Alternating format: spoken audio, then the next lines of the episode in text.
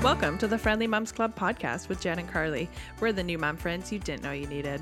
We are creating a safe space to bring moms together, lighten the heaviness, and find joy in the everyday moments. Together, we will share our own experiences of being new moms while navigating the topics we wish more people talked about. Join us every Monday to hear us skip the small talk and dive right into the uncomfortable. Good morning. Happy Mom Day. Happy Mom Day, Jen. Welcome back to the potty. It's like party, Yeah, but it's I'm a pod. excited to be back. Oh, I didn't say if it was a beautiful or not so beautiful day, but obviously it's a beautiful day because we're back together. that is true. Beautiful but- in spirit because in person it's pouring rain and it's really not mm-hmm. lovely outside. Yeah, it's not But so we pretty, have had a nice week, which was very nice. the way we determine whether it's a beautiful day is so much more of what is going on in our in our weeks, in our lives. And I think we both have positive updates right now. So Yeah. I don't We know if you want to get together yesterday. Yeah, little baby ball. And it's always nice. Yeah, when we Yeah. hang out with all the we say babies, like a baby party, baby get together, but they're all toddlers now. They're toddlers. So I know.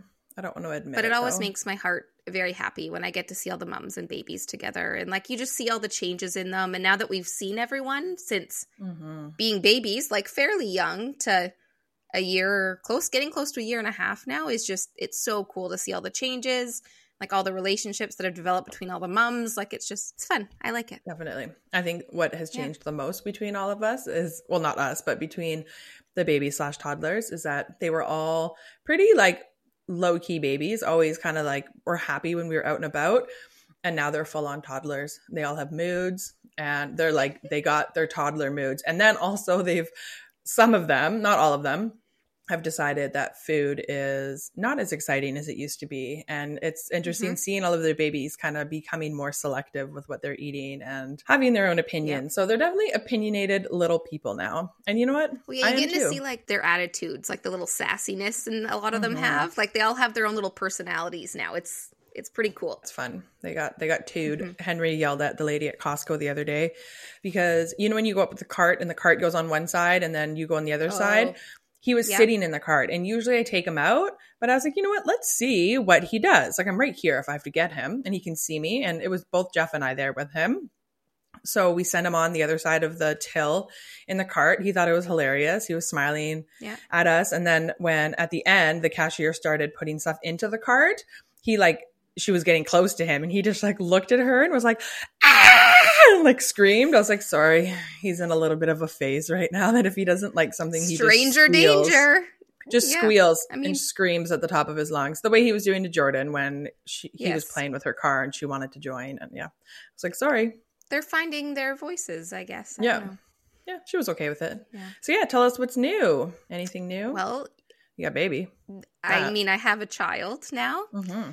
And it's very weird because I say things like the baby get together, and I'm like, oh, wait, no, that's toddlers because I actually have another baby now. Like, I need to shift my mindset, and I don't react to her name yet. Like, we were at the Mm. clinic and they called for Peyton, which is what we named her, and I just didn't react because I was like, well, it wasn't Jordan. And I was like, oh, no, Mhm. Peyton, that's You're my like, other child now. Like, it's just. one. it's it's weird to me and i haven't quite like it hasn't quite clicked that we have two children now and so yeah at the baby get together it didn't cl- it didn't clue into me that i should bring the baby in for people to see the baby like Mhm. i was just focused on like no this is a me and jordan thing like yeah. not who cares about the baby but i was like this is me Yeah. and jordan this is the thing we've been doing for over a year now right like so i just i haven't quite it hasn't quite i guess set in that we are now a family of four and we have an actual baby an actual newborn A So- real live baby. Well, you haven't forgot the baby Yeah. anywhere. So I think that is a mom No. win for sure. Yes. So yeah speaking of mom wins, why don't you share your mom win of the week? What's something It's kind uh, of related to the good? topic of what we're going to talk about today, but I was very proud of myself because breastfeeding has been a journey. And this week we did weigh in, a weigh in at Public Health. We got to go. Um, if you don't know public health around here, if you're local, you can just go and the scales there are free to use. So if you want to do weigh ins and check to see how things are going, it's free. So we went and did that just to get a little progress of how my breastfeeding's been going. And I felt good going into it. And then I saw the number. I was like, oh, okay, that's not too bad. And then I did the math and I was like, crap, we're not in the ideal like 20 to 30 grams a day average. And instead of being super disappointed in that and like mad at myself for my body not working, I was just like, okay, you know what? We just have to improve from here. Like maybe she wasn't feeling good, so her stomach is upset. And like, you know, I was just like, nope, this is okay. I'm going to move forward. Like, what can I do now to move forward? But I didn't let myself kind of have the pity party and the like, this sucks. I'm quitting breastfeeding. I'm done with everything. And I was very proud of myself for that because I didn't rely on my past experience with Jordan to dictate how I reacted. And even my husband was proud of me. He said that I did better than he also thought that I was going to do yeah. with that news. Oh, that's great. And then two days yeah, later, she gained a ton of weight and all was well. So, you know, yeah. It just shows that the weight kind of ebbs and flows and you need the big picture. You but I didn't just, freak out in the moment. So, yeah, and that's that great. Was, and you know what? That's a win. That was huge for me. If I had a prize, I would give it to you right now. Thank you. yeah. Uh, what about you? What is your mom win of the week? Mom win of the week. I was supposed to prepare one and I didn't, but I think that I am going to give myself a high five and five stars or a gold star for um, just my approach to motherhood this week. It was my first week back at my, well, my first week at my new job and my first week working five days a week. And I did a really good job at kind of compartmentalizing work and home life and actually spending a lot of time with Henry and the hubby and actually enjoying it and being present, which is a big change because before I was either working and then I was just kind of in zombie mode. So I was actually able to be present and I like volunteered to go do daycare pickup. And then he got kicked out of daycare. But other than that, for being sick, we that, should, we should the clarify. Day, he didn't the do first day, else. yeah, oh, yeah, he didn't get kicked out. He was sick. Yeah, he was sick and got kicked kicked out for having diarrhea. But then he ended up having a really bad cold and stayed home the rest of the week. But yeah, that's my win.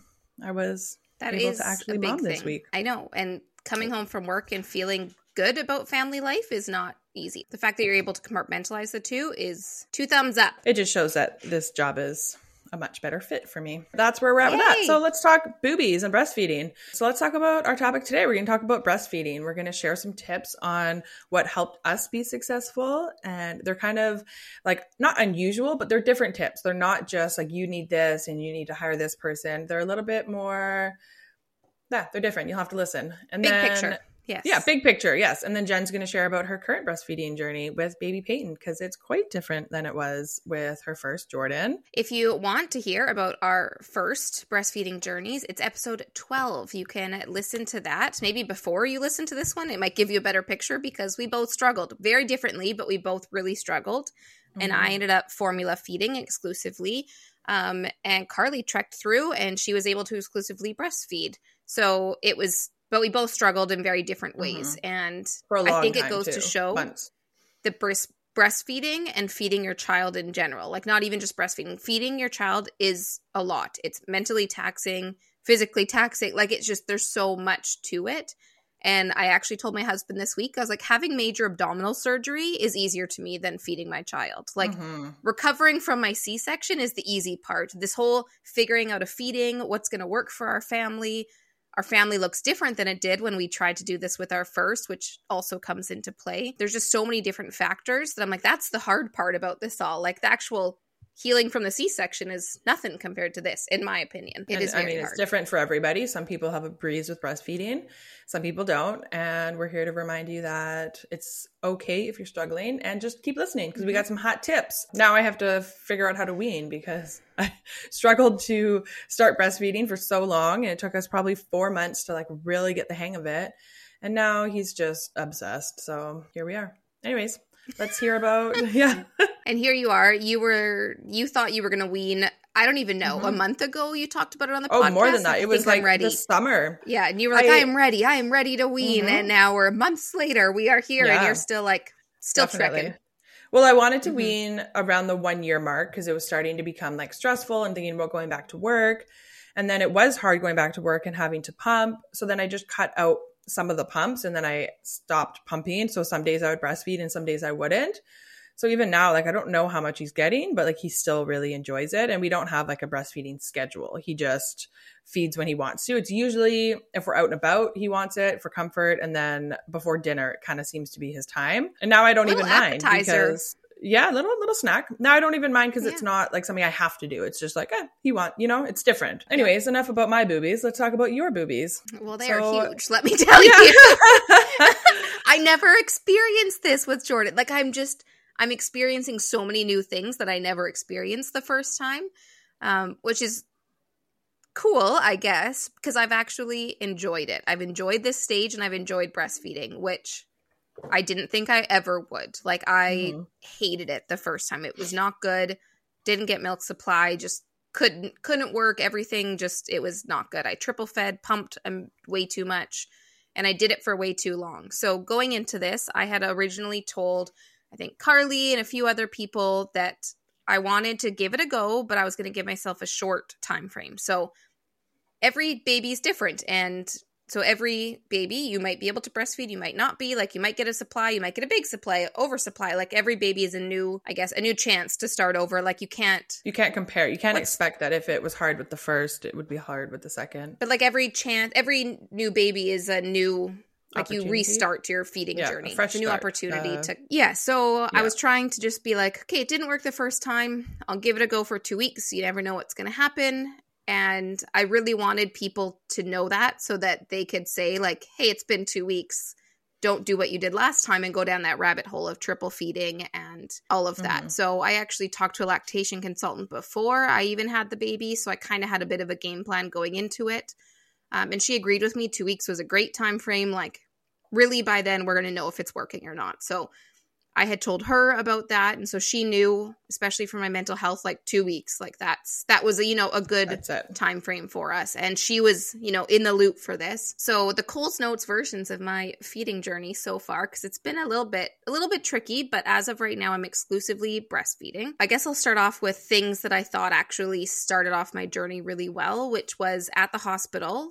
I the nurse actually i was in the recovery from the c-section and probably within five minutes of getting there the nurse was hand expressing for me. So I was still very out of it and very numb. But she's like, Do you mind? I was Gold like, No. And so she like just takes the boobs out and she gets a little bit of colostrum and was feeding it to uh, Peyton. And I was doing skin to skin right away, even when I was recovering. Like I was still pins and needles everywhere and like barely out of the recovery room and they were already helping me do this. So I thought that was a really good start. Again with Jordan, I didn't do any hand expression, any skin to skin no attempt at feeding or anything for probably like six to eight hours because she went to the NICU and like no one suggested hand expression. I didn't really realize about it. Um, yeah, just wasn't in my thought process. So this nurse was awesome and she was just like, let's go. And she was great. And I loved her for that. And in the hospital, feeding was okay, but she was very jaundice. And so they didn't think she was getting enough because of the jaundice. So I actually did use donor milk when I was in the hospital and some formula. I should say I did both. And I supplemented with that just to help because of the jaundice. And in the end, she did good. She didn't lose too much weight. And we were able to go home after only like 36 hours ish. So it was really nice. Once we were at home, her jaundice actually got worse. And really, I don't know much about jaundice, but my understanding now is that you need to just feed them a lot. Like they need to process mm-hmm. out the bilirubin in their liver, so you need to feed them a lot. So and I was breastfeeding like three to five too. So that's when you were home. Yeah. So it was yeah. when we got home that it peaked, and and it got yeah quite bad and so but she was so sleepy because of the jaundice that we were basically doing baby torture to keep her awake wet cloths and i was feeding all the time because she wasn't really eating at each feed. So it felt like she was just on me for 24 hours. And let me tell you i wanted to give up. I was like i'm done. Like this is not i can't sustain this. Like this is not okay. Like i'm not hanging out with my other child because i literally have this baby on me all the time. And how can you sustain that now when you have a toddler. Like I never thought that my other child was going to come into play in my breastfeeding journey, but it plays a huge part in it because I wanted to be able to spend time with them, have dinners together, still be able to hold and snuggle with her.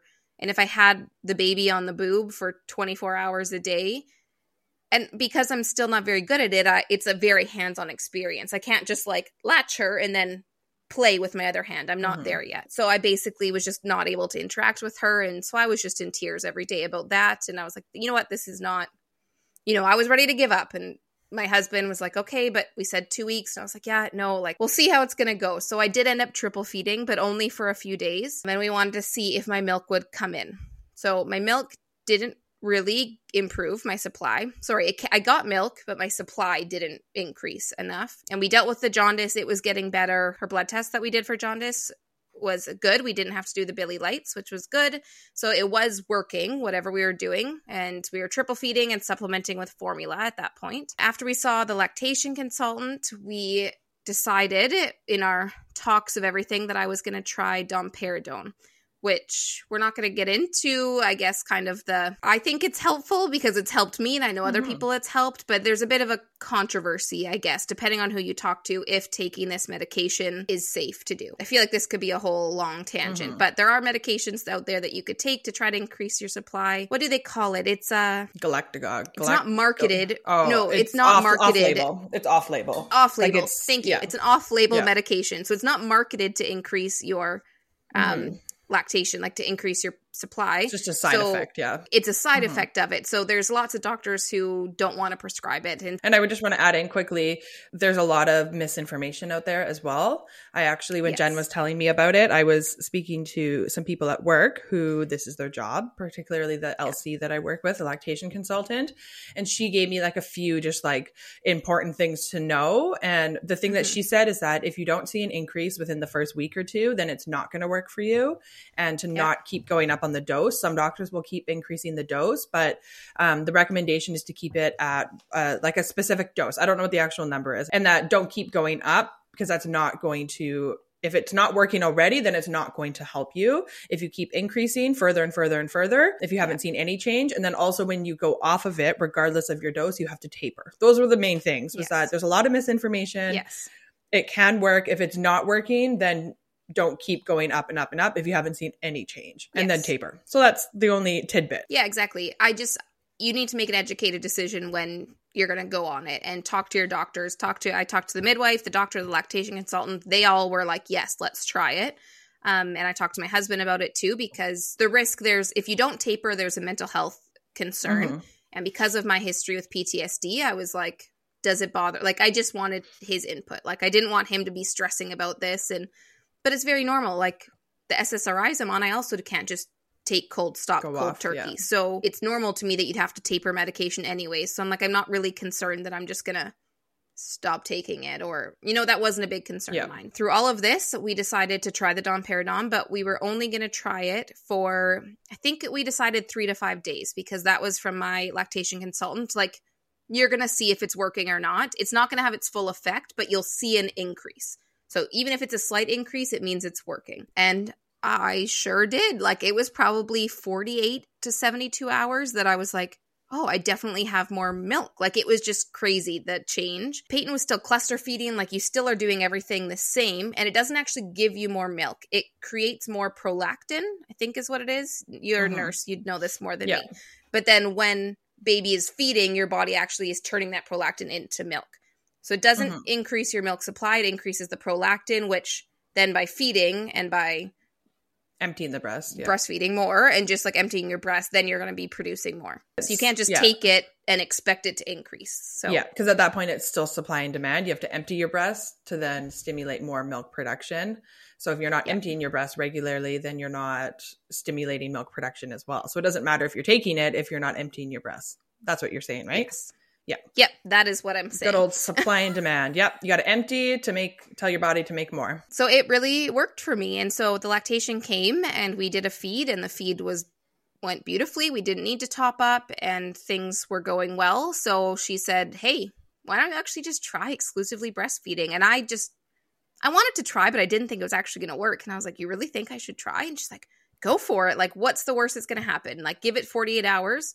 We'll weigh her again and just see. Like, the worst the worst thing is you top up or you have to pump or you know mm-hmm. like then we decide and we can pivot from there again we're still this is still in the first week so we're still in my time frame she's like let's let's go for it so the first week of taking i did that right it was still in the first like week and maybe just over a week of after peyton was born oh after i started birth. taking okay. the domperidone because it would have been in like within week two that i started exclusively breastfeeding and the weight was good like the numbers were looking really good and so i just kind of was like hey i'm gonna continue on and just go see how it. things go the only unfortunate thing that has happened now since this exclusive breastfeeding is we think that she has the same cow's milk protein allergy that jordan has um, and that's based on just yeah her symptoms her really mucousy poop she's had diarrhea um, just a lot of pain and gas and screaming and crying and colicky, essentially. Um, and so I've had to cut out dairy. But since cutting out dairy, she also hasn't screamed while passing gas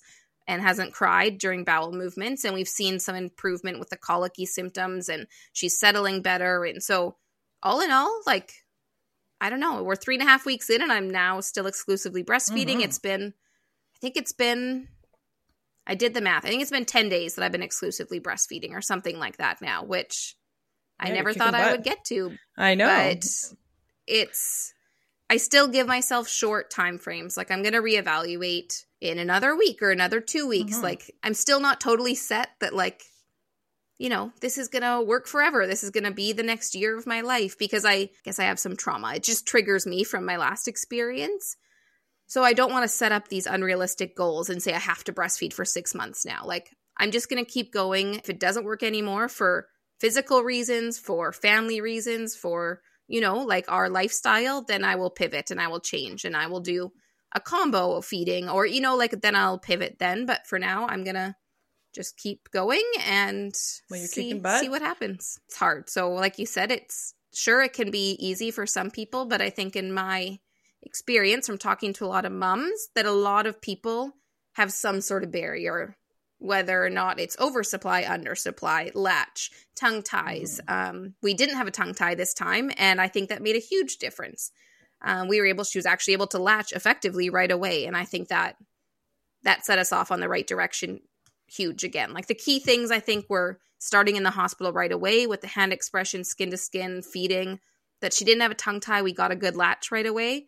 Like she naturally just could latch, which is very, very nice um, and that I had support and had people that were helping me along the way and then trying that. But, you know, most people have some sort of barrier they have to overcome. And that's just, it's really common. And if people are telling you it's easy, just ignore them.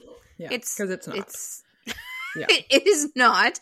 Yeah. And even if physically it's not bad, it can be mentally draining. So because you're just being touched all the time. Mm-hmm. Like you mm-hmm. can be touched out or you just don't enjoy it. And then people feel bad for not enjoying this thing they're supposed to enjoy that they're bonding with their child but they actually hate it. And so then that mentally plays a picture. Like there's just so many different things that could be going on. So it's okay if you hate it. It's okay if breastfeeding didn't work if you're trying it again like it's it's very hard. And i want to say if your breastfeeding journey or feeding journey in general did not go the way that you planned like first i'm sorry and that you also have to grieve it. Like it is a loss for some people especially some people have dreamt about breastfeeding forever. Like some people are very attached to wanting to do it like for their own reasons. For some people it's the like shame of it not working. For some people it's just something that they really want to do for bonding. And whatever your reason is well one don't feel shamed if it doesn't work. We'll get more into that later. But if it didn't go the way that you planned like i'm sorry. And then i also want to say I've made a reel about this a while ago about why I don't actually like the saying fed is best. And I've said it before. And then when I really reflected on the meaning behind it, it really, it just like kind of made me sad. So both Jen and I feel very strongly that you feed your baby however works for you, however works for your family, whether that's formula feeding by bottle, whether that's breast milk by bottle, by just feeding at the boob, or a combination of all of that that is not at all why I don't like the saying. The reason I don't like the saying is because when you just kind of reduce it to like, oh, well, fed is best, just feed your baby, you're not acknowledging the like grief and loss that someone can feel when their breastfeeding journey doesn't go as planned. So by just saying, oh, well, like, just feed your baby, like, you're not really validating that this is like a difficult decision or a difficult journey for somebody it's almost like you're like minimizing it to well it's just food like it you know but it represents so much more than that. And maybe some of the things we allow breastfeeding to represent we need to shift away from that because it doesn't represent whether you're like your ability to be a good mom or your ability to connect but some people really do deeply feel that so maybe that is something we shift away from, but I think we still need to acknowledge that if somebody's feeding journey doesn't go the way that they planned, by just saying fed is best as a way to support somebody, you might actually be invalidating their struggles and their grief. Does that make sense? Totally. I I agree. My experience wholeheartedly impacted this experience. So, my experience Mhm. with my first child did impact my experience that I've been having now, like negatively, because it didn't go well and I Yeah. didn't grieve it. I was just like, oh, I was always fine with whatever happened. Like, fed is best. That's kind of what I always thought. And then this time I'm like, oh, this is affecting me now. Like, Mhm. mentally, it was really hard on me and it was triggering me. And even my lactation consultant was like, I can see this is triggering for you. Like, I think your Mhm. experience with Jordan is really affecting you right now. And I was like, yes, it is. And it's because I never, I was just like, oh, she's fed. It's fine. Like, it didn't work out, Mhm. whatever. Like, I was sad You about it, didn't- but I didn't, I didn't Yeah. grieve it at all. And Didn't then now it. it's, it's, it's coming up. The sentiment that people mean behind it is true. Like, however you can feed your child is good. But yes, I can understand. I totally get what you're saying. the intention of that is not actually for some people how it's perceived. So I wrote a Mhm. little note here of like, what would I say instead? And I think instead, something that you can say is like acknowledging that it was a loss and saying, I'm sorry it didn't go as planned. And it's okay to be sad that breastfeeding didn't work out, whether like if they're pumping and they're sad that they're pumping, if they're sad that they're just bottle feeding, and just acknowledging that it's something that was hard for them and giving them that like opportunity and space to be sad. And then also reminding them that like your worth as a mom is not correlated with how you feed your baby and you're doing a great job. Your baby's lucky to have you. And, you know, just reminding them that this doesn't mean they're a failure. Because at the end of the day, it's not a mom that is failing breastfeeding, it's society failing moms who are trying to breastfeed. Moms take the burden of that guilt and we carry it but really it's it's our world like our world is not set up to support breastfeeding moms and even jen saying that her nurse was hand expressing for her is like so unheard of because nurses usually have don't have time for that. And it's so sad because we don't have time in our jobs to support moms with breastfeeding. And then moms go home and then they're the ones that are feeling upset that they weren't able to be successful but it's not them. And research shows that stimulating your breast within the first hour has the greatest effect on your milk supply, the greatest impact on your milk supply for your entire journey. So, your milk supply at six months is dictated by how much you were stimulated in that first hour. So, this came up at work again the other day, and I'm like, well, then why aren't we hand express? Like, why aren't the patients hand expressing in? in um, recovery and the lactation consultant was like well it's the system. And so it just shows that your milk supply was drastically different. Even before you took the domperidone, you were Mhm. still getting Yes. significantly more. And one of the Mhm. main things you changed, like, yes, she latched early, but you hand expressed at that before that Mhm. hour, ideally the second by hour two, and even um, stimulating by six hours still makes an impact, but that first hour is so important. You were latching frequently in the beginning because Peyton Mhm. was able to. I just, so many moms struggle with breastfeeding, especially when it's with supply, and like it's not their fault because And it's there's- the system. Yeah. There's Yeah. two things that I want to add to this too, because I read it recently on Instagram and I thought it was a very interesting point. Like, the world doesn't shame you if you need glasses. Like, if your Mm. eyes don't work perfectly and you need glasses, the world doesn't shame you for that. But if your milk supply doesn't come in and it isn't this like huge supply that can feed your baby, why are we shaming that? Like, yes, your body isn't doesn't always work the way it was meant to work. Yes, you have a baby and you your milk supply comes in and you feed your baby with that. Sure, that's kind of how our bodies are supposed to work, but our bodies never work as they're supposed to. Almost everyone has something in their body that doesn't work exactly how they planned or how it was designed. And we don't shame them for all of these other things. There's so many out there that never get shamed because of it. Glasses is just an Mhm. easy one to Yeah. give the example for. So why are we shaming people for this if their breastfeeding Mhm. journey doesn't work? Like it Those just it's sad to me that yes, because it has to do with women having babies, there's shame attached to it. Whereas if you know breastfeeding had to do with something else, yeah, there wouldn't be shame. It it Oh, yeah. totally has to do with this because it has It's to do with women having Yeah. babies. And that's Yes. our role and that's It our purpose. And if we can't fulfill that, then we're failing as, you know, the perfect moms that we're supposed to be. And that that's a whole other episode. But Yes. And I also wanted to touch on that your milk supply, there's genetic factors that come into play. And I Mhm. do have some of them, but you may just, your body just might not be designed and you might have a few things genetically going on to give you this great milk supply. And no, my mom and sister both couldn't really breastfeed. And so I was like, huh, it makes sense that maybe I don't, but I never really looked into Mhm. why. And now now I've looked into it a bit more and I was like, okay, it makes sense. We have a lot of hormonal diagnoses, diseases, I don't know, whatever Yeah. you want to call it, but we have a lot going on PCOS, endometriosis. A lot of those things can affect your milk Yeah. supply. And the main Um, thing there is it can affect the amount of glandular tissue you have in your breast. So, size of Mm. breast doesn't actually um, have any correlation with milk supply. It has to do with the amount of glandular tissue you have in there. So, not the fatty tissue, the actual glandular tissue, which Mhm. increases when you're pregnant. And with every pregnancy, you actually grow more.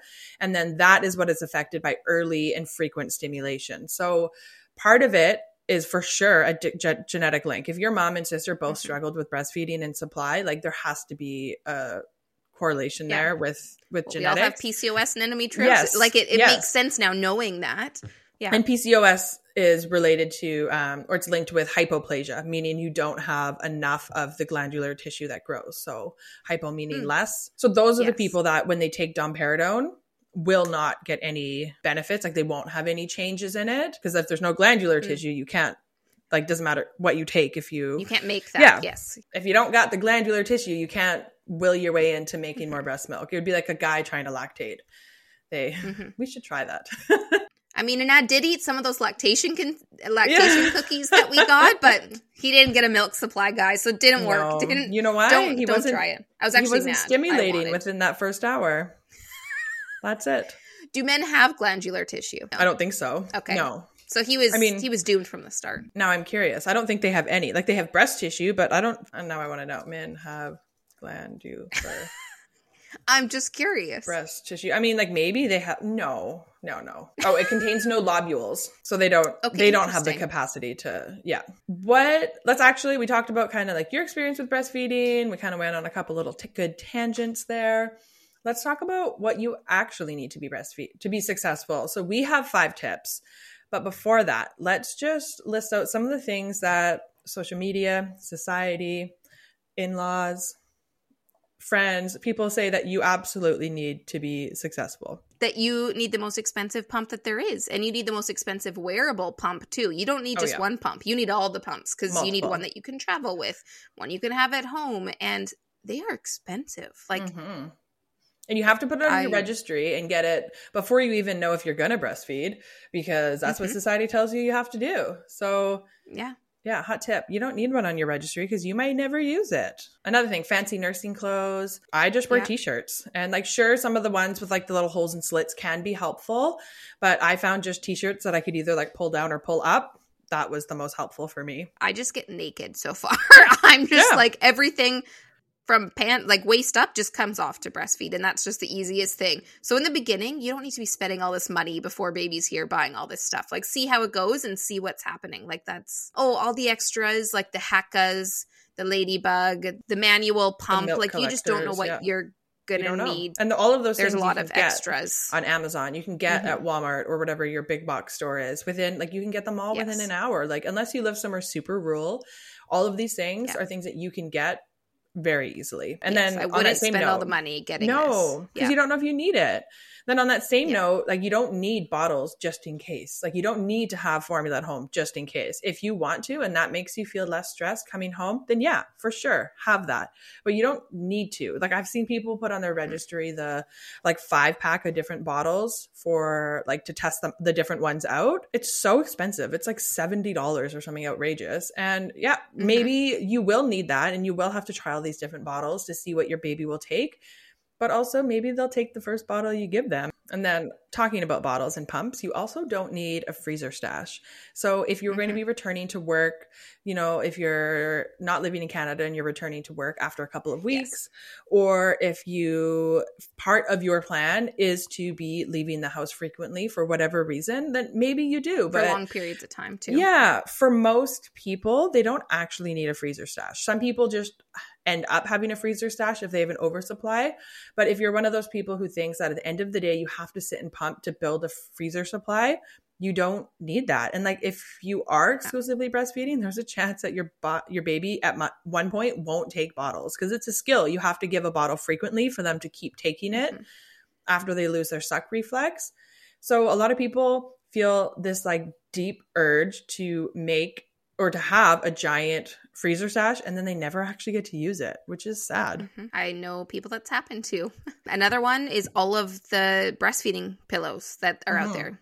There's a million of them, and You all yeah, they're expensive. They're not cheap. I bought one and never really ended up using it for my first, so I'm Mhm. using it now, which is great. Again, lots of these things are on Marketplace. I had multiple that when Mhm. Henry came, I didn't actually like any of them. So then I went out and actually bought the the My Brest Friend that we actually both have used Mhm. because that is the one that I wanted. So part of me was like, I should have just waited to see how breastfeeding was going, how big your baby is, do you need it, and then get one after you know Mhm. actually kind of what's going on once you figure out what positions you actually like feeding in but i do say that My Brest Friend for us we both loved it because you can clip it and it just Yes. seemed to be easier and then finishing our note here of what society tells us we need also nursing covers Oh. do you eat under a blanket i don't so I don't, know either, why and I've never bought a nursing cover. Like I said, just tarps off. Everything's just coming off. exactly And you come over, you're seeing boobs. That's just reality. It's just part of the visit.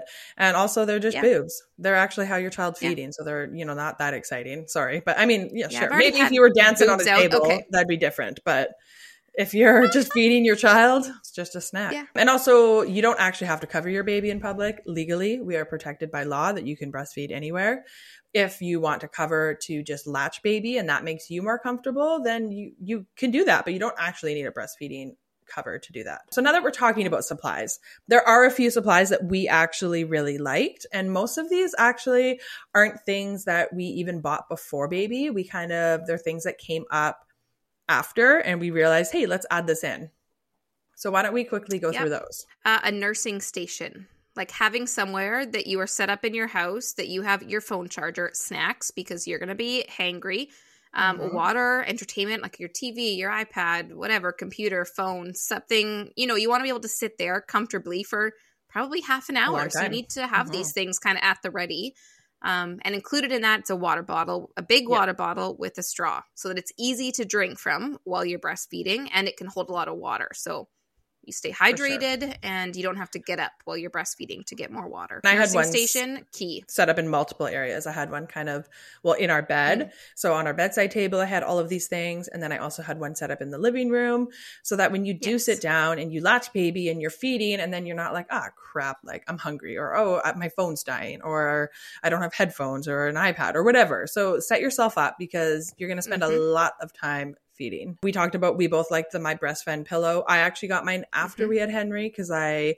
didn't like the I other one too. that I had. So that's not something you have to bring. You don't you don't have to have that right away because you can just use regular pillows to figure out what position you like to feed in and then from there decide if you want to invest in a pillow and if you actually need one. Mhm. We both liked the the Medela pump. So they recommend using a hospital crate a hospital grade pump if you have kind of any concerns with breastfeeding. Like supply issues, yeah. But you can rent them, which is the coolest thing. And lots of Mhm. places actually have them.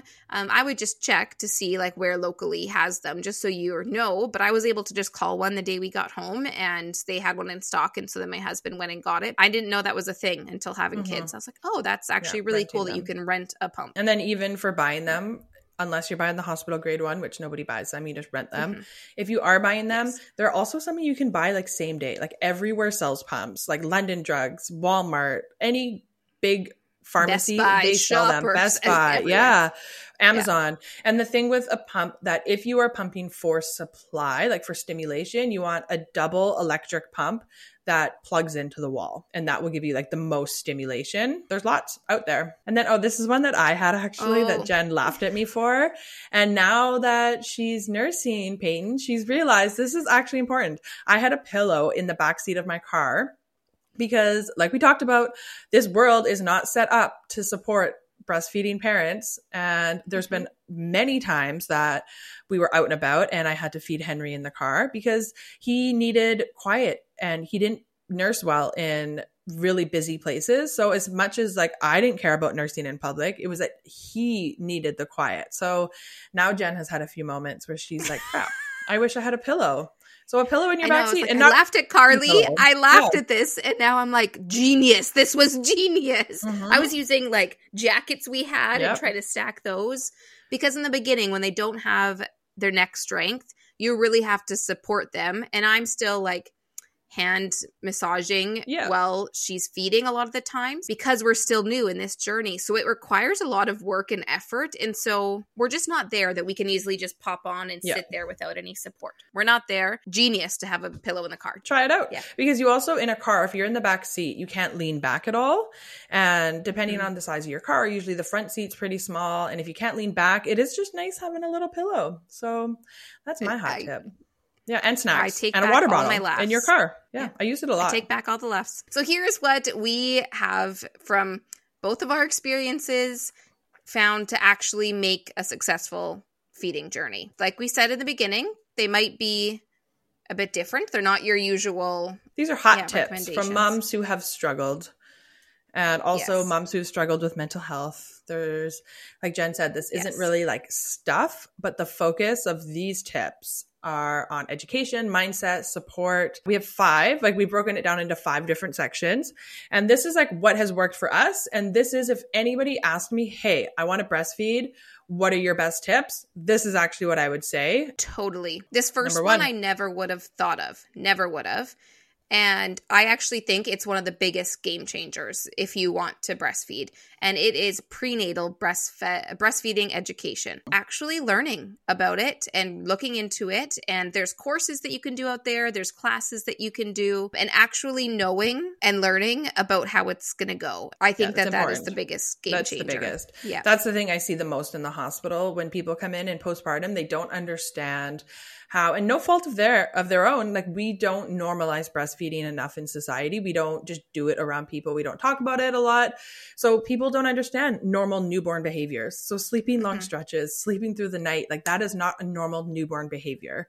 We don't understand the importance of early stimulation like jen was talking about she was hand expressing with well her nurse was hand expressing for her amazing in the 1st Mhm. hour and that skin to skin. yes skin Yeah. to skin and that Feeding milk production is on demand. Yeah. yes is a like it's a supply and demand if you're not emptying your breast then you're not signaling to your body to make more and then part of this Yeah. plan when you do the education you can learn about what do i need to do if i'm separated from baby hint stimulation and then when is Yes. topping up so giving either bottles of breast milk of like donor milk your own breast milk you have extra of or formula like when is topping up actually medica- medically indicated and when is it necessary so there are times Mhm. that it actually is really important but also going back to understanding normal newborn behaviors your baby cluster feeding is not a sign that they need more they're helping to try to bring your milk in and a lot of parents interpret this as them not getting enough same with like crying people think that baby crying means oh they have to be hungry like babies cry for so many reasons maybe their big toe is itchy and they don't know how to tell you that you know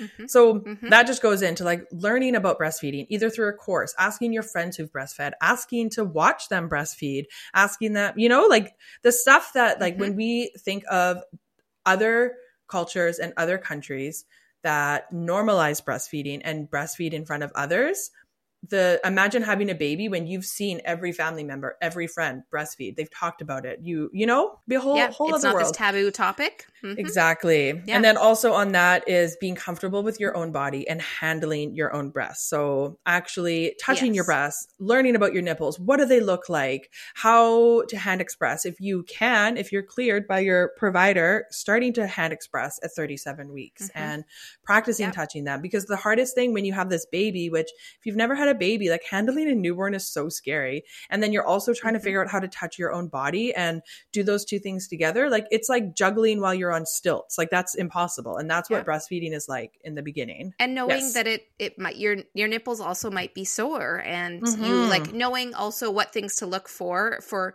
mastitis clogged ducts or cracked nickel, nipples if you end up bleeding like these things can happen and these things do come up what are they what should you do um to actually know and have a little bit of knowledge going into it is So important. yes it's gonna night and day it'll change your experience and i For the first time didn't do enough of this That's number one. so number prenatal two, education.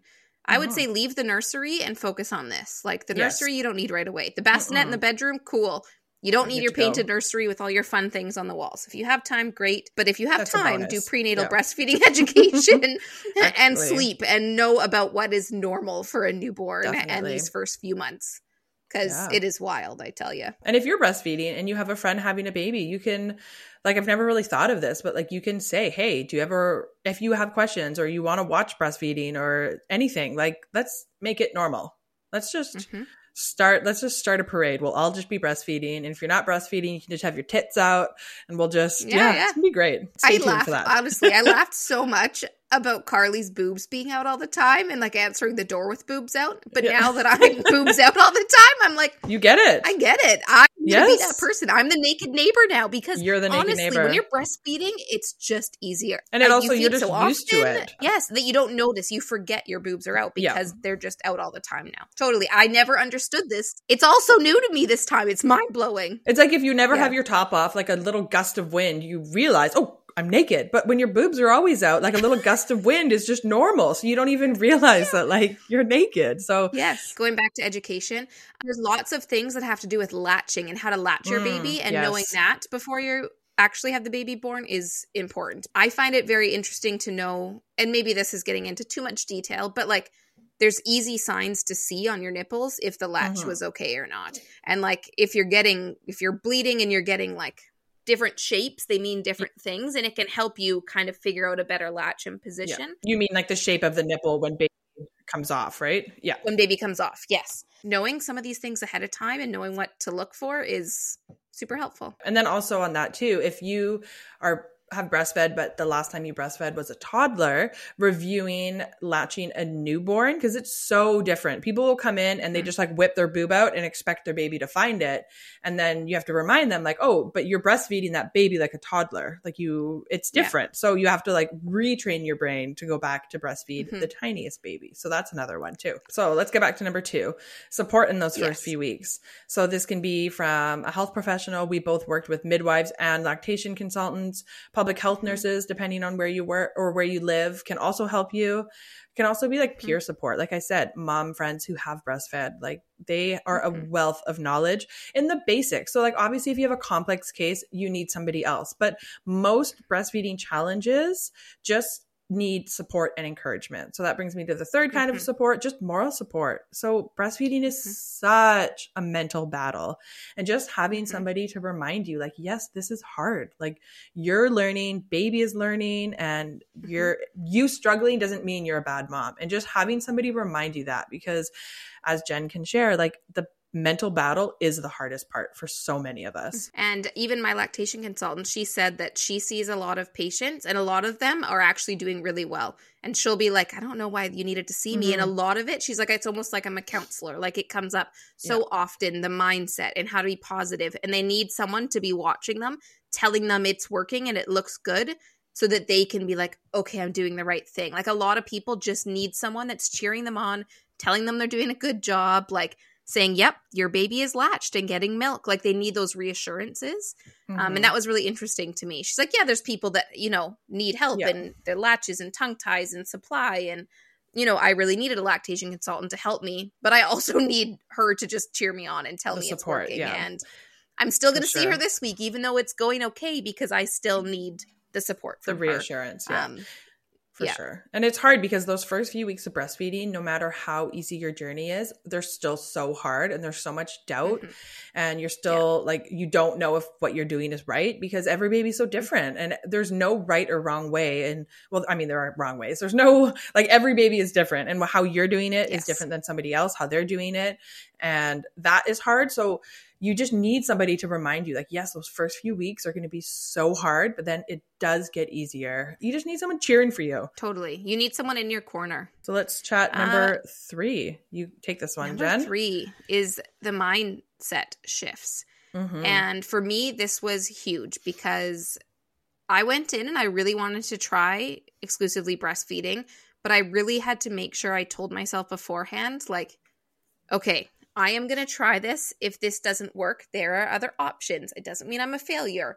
I can Mhm. do, there's combo feeding. I could do breastfeeding and bottle feeding. And actually, Karlee had to remind me of this, of this a few times already that, like, Mhm. hey, you don't need to do it all. You don't need to be the hero that only breastfeeds. And, and even my lactation consultant said the same thing. She's like, maybe now that you've done it for a couple days and like here gold star you exclusively breastfed she's like you might hate it and not want to do it and then all of those Mhm. thoughts i had of like i need to do this all just would crumble away and she's like a lot of people get too yeah in their mind that i have to breastfeed it i have to do this one way Another big mindset shift that's important is people become, like Jen said, fixated on like being the hero and just exclusively breastfeeding. And they feel like it's like this badge of honor if they can do that. Like it, you're not a better mom if you can. Yeah, sure. If that's your goal, that's great if you can meet that. But that doesn't mean that you're like in air quotes better. And you're not weak, like Mhm. Jen said, if you have to change your feeding plan. But an important thing with mindset as well is that people tell us that if you want to breastfeed, you can't use a soother, you can't use a bottle, you can't formula feed, you have to co sleep. And changing our mindset that if those things are going to make our lives so much easier and also in the long run help us actually breastfeed if that's what we want, then yes, add them.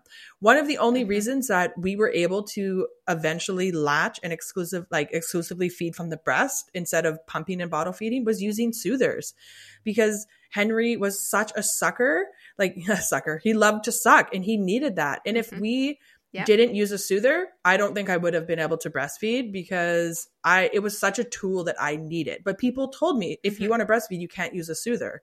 So just Yeah, changing your mindset. Yes, Mhm. changing that mindset like what is actually going to happen if this if I do that. So that brings us into number 4 and Jen's going to continue on what she was saying is evaluation. So yes is evaluation that you know that you might need to change your plans and that that is Mhm. okay right? That's a big mindset thing. Like this is my goal but if that doesn't work out i can pivot i can change.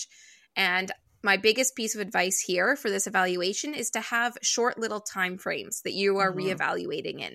Don't give yourself the i need to breastfeed for x amount of months and then i will see how it's going then i'll do a mental check-in. Well no that's way too long. Like you need to be doing these check-ins to see how things are going and that includes physically and mentally relationships like how is it working in your family? I checked in with my husband and i was like how are you okay? Like yes i'm exclusively breastfeeding now.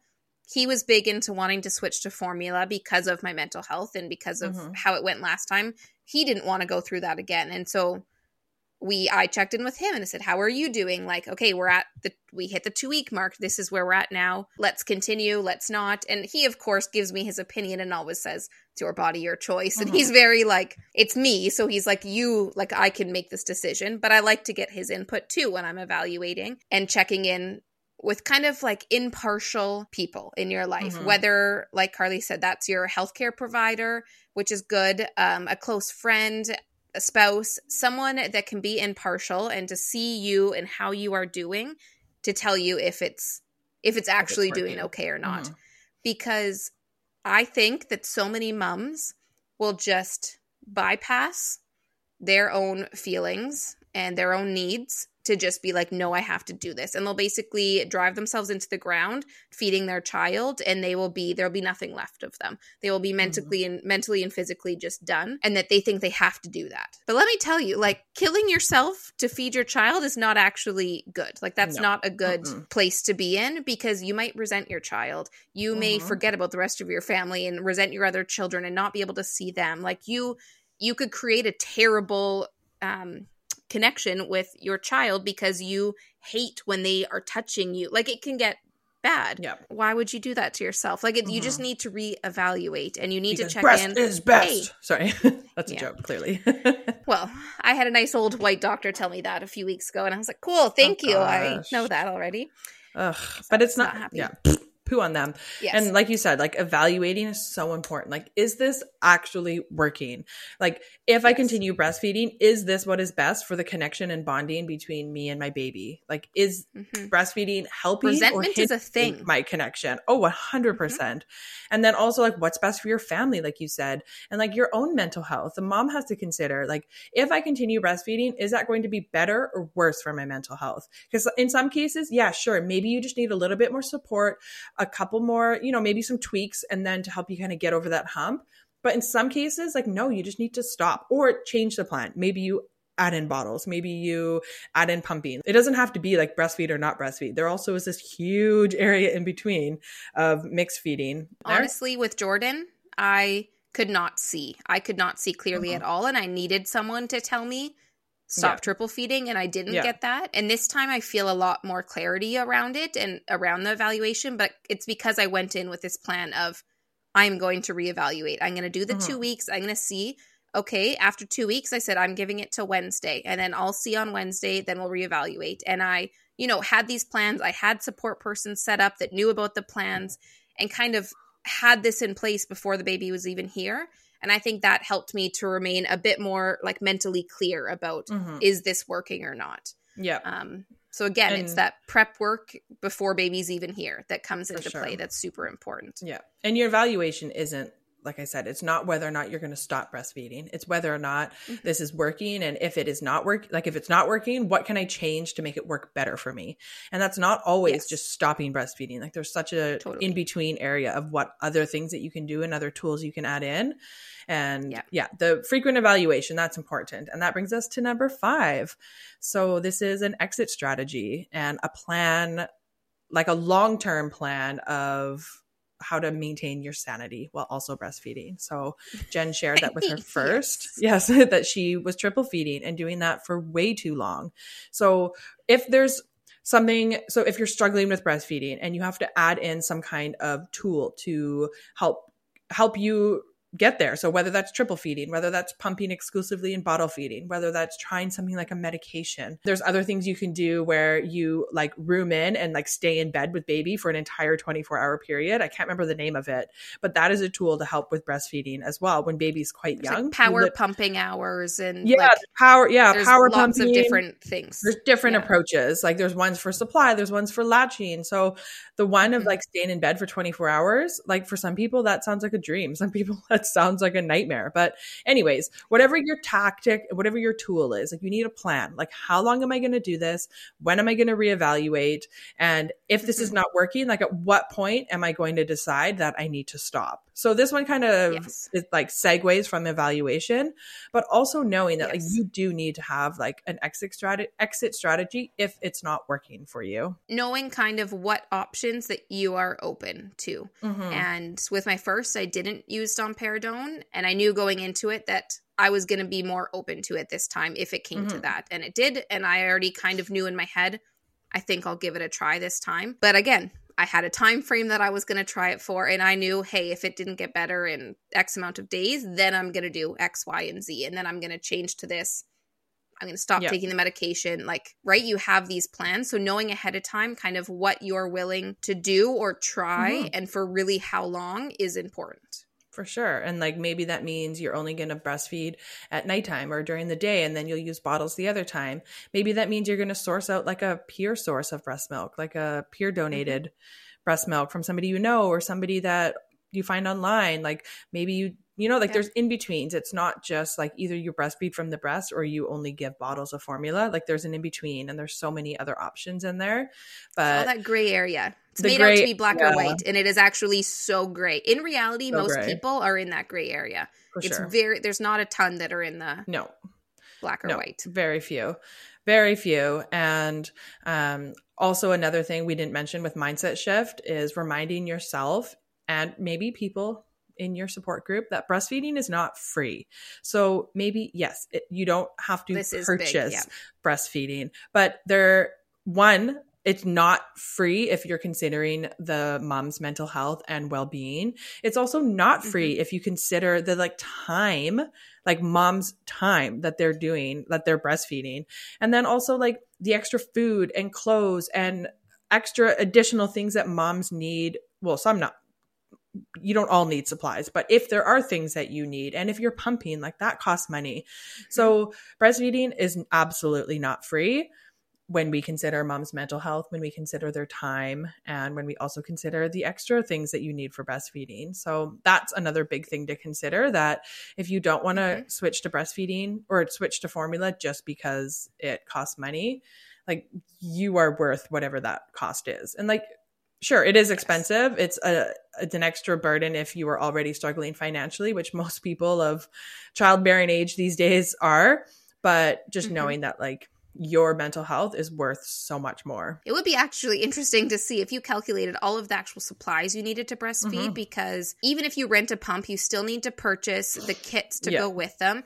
Um, that you're going to bottle you're going to have to pump into bottles so you still Mhm. do need some bottles the bags that you're going to store it in because people do get it in their head they need this freezer supply and those Yeah. bags like those aren't cheap to get that you're going to get the nipple cream you're going to get the colostrum collectors you're going to get like yeah. I'd be curious to see how much it Mhm. actually all adds up to because there's a ton of stuff, all of these extras, the Haakaas, the you know, the people Mhm. end up buying to the breastfeed. you so it's not it isn't need- free Yeah, if you actually look at it like just logistically anyways, either. Yeah. So sure. mentally and finan like it's not free. I hope that like if breastfeeding is your goal and that is something that you want that like I really hope that you are able to because it is so beautiful and wonderful when it's going well and it's so awful and devastating when it's not going well and I've been mm-hmm. on both ends of that. So I hope that you can take Yes. like some of those five tips and use that to help make your breastfeeding journey or your feeding journey go however you want. It's not to say that if it's hard, you can't keep pushing and you can't sure. keep trying new things. So we're not saying if it's hard and you're having hard days to give up either. Um, to just give it all up in formula Yeah. feed. That's how I feel. You will have days. hard days. You will have hard. It is going to be Mhm. hard, and it is going to be just what you're going to have those moments of I should just formulas bottles going to be easier. Like I can't do this, and it is okay to keep pushing yourself. It's just there needs to be a limit to how far you're going Mhm. to do that. So just please Yeah. don't think we're saying if, If it ever hard, gets hard, up. just stop Mm-mm. because it's going to be hard. There's challenges Yes. when they're newborns and trying to latch them when they're sleepy and you're learning how to latch. Then there's Yeah. challenges when they start taking in the world around them and all they want to do is look around and they don't want to feed. Then there's challenges when they get teeth and they start biting. And then there's challenges when they're teething and they don't want to nurse or they only want to nurse. Like there's challenges the whole time and breastfeeding is Yeah. can be very difficult. And yeah we're definitely not saying if it's hard give up because it will be hard but it does get easier and you do actually get to enjoy it hopefully at some point. If you're not enjoying it then go back evaluate. Reevaluate. Yep, exit plan. Know know what you'd go to next. um we're gonna lose jen here. She's she's got a bounce. She's got a, a baby who needs her needs needs her boobies. So i just wanted to wrap up some reminders that we wrote out here. It's okay to struggle. Like it's okay if it's hard. Breastfeeding may be natural but it doesn't always come naturally and it's there's a huge learning curve for mom and baby and then also you're not weak if breastfeeding is hard that like we said it's hard and your ability to breastfeed does not correlate with your ability to be a good mom and I think a lot of us moms carry that, that if we're not able to breastfeed or if it's not easy for us, that, then it means that we're not like cut out to do this or we're not made to do this. That is absolutely not true. Back to that first point of it being hard and it's okay to struggle. Like it's okay to keep pushing through when it's hard.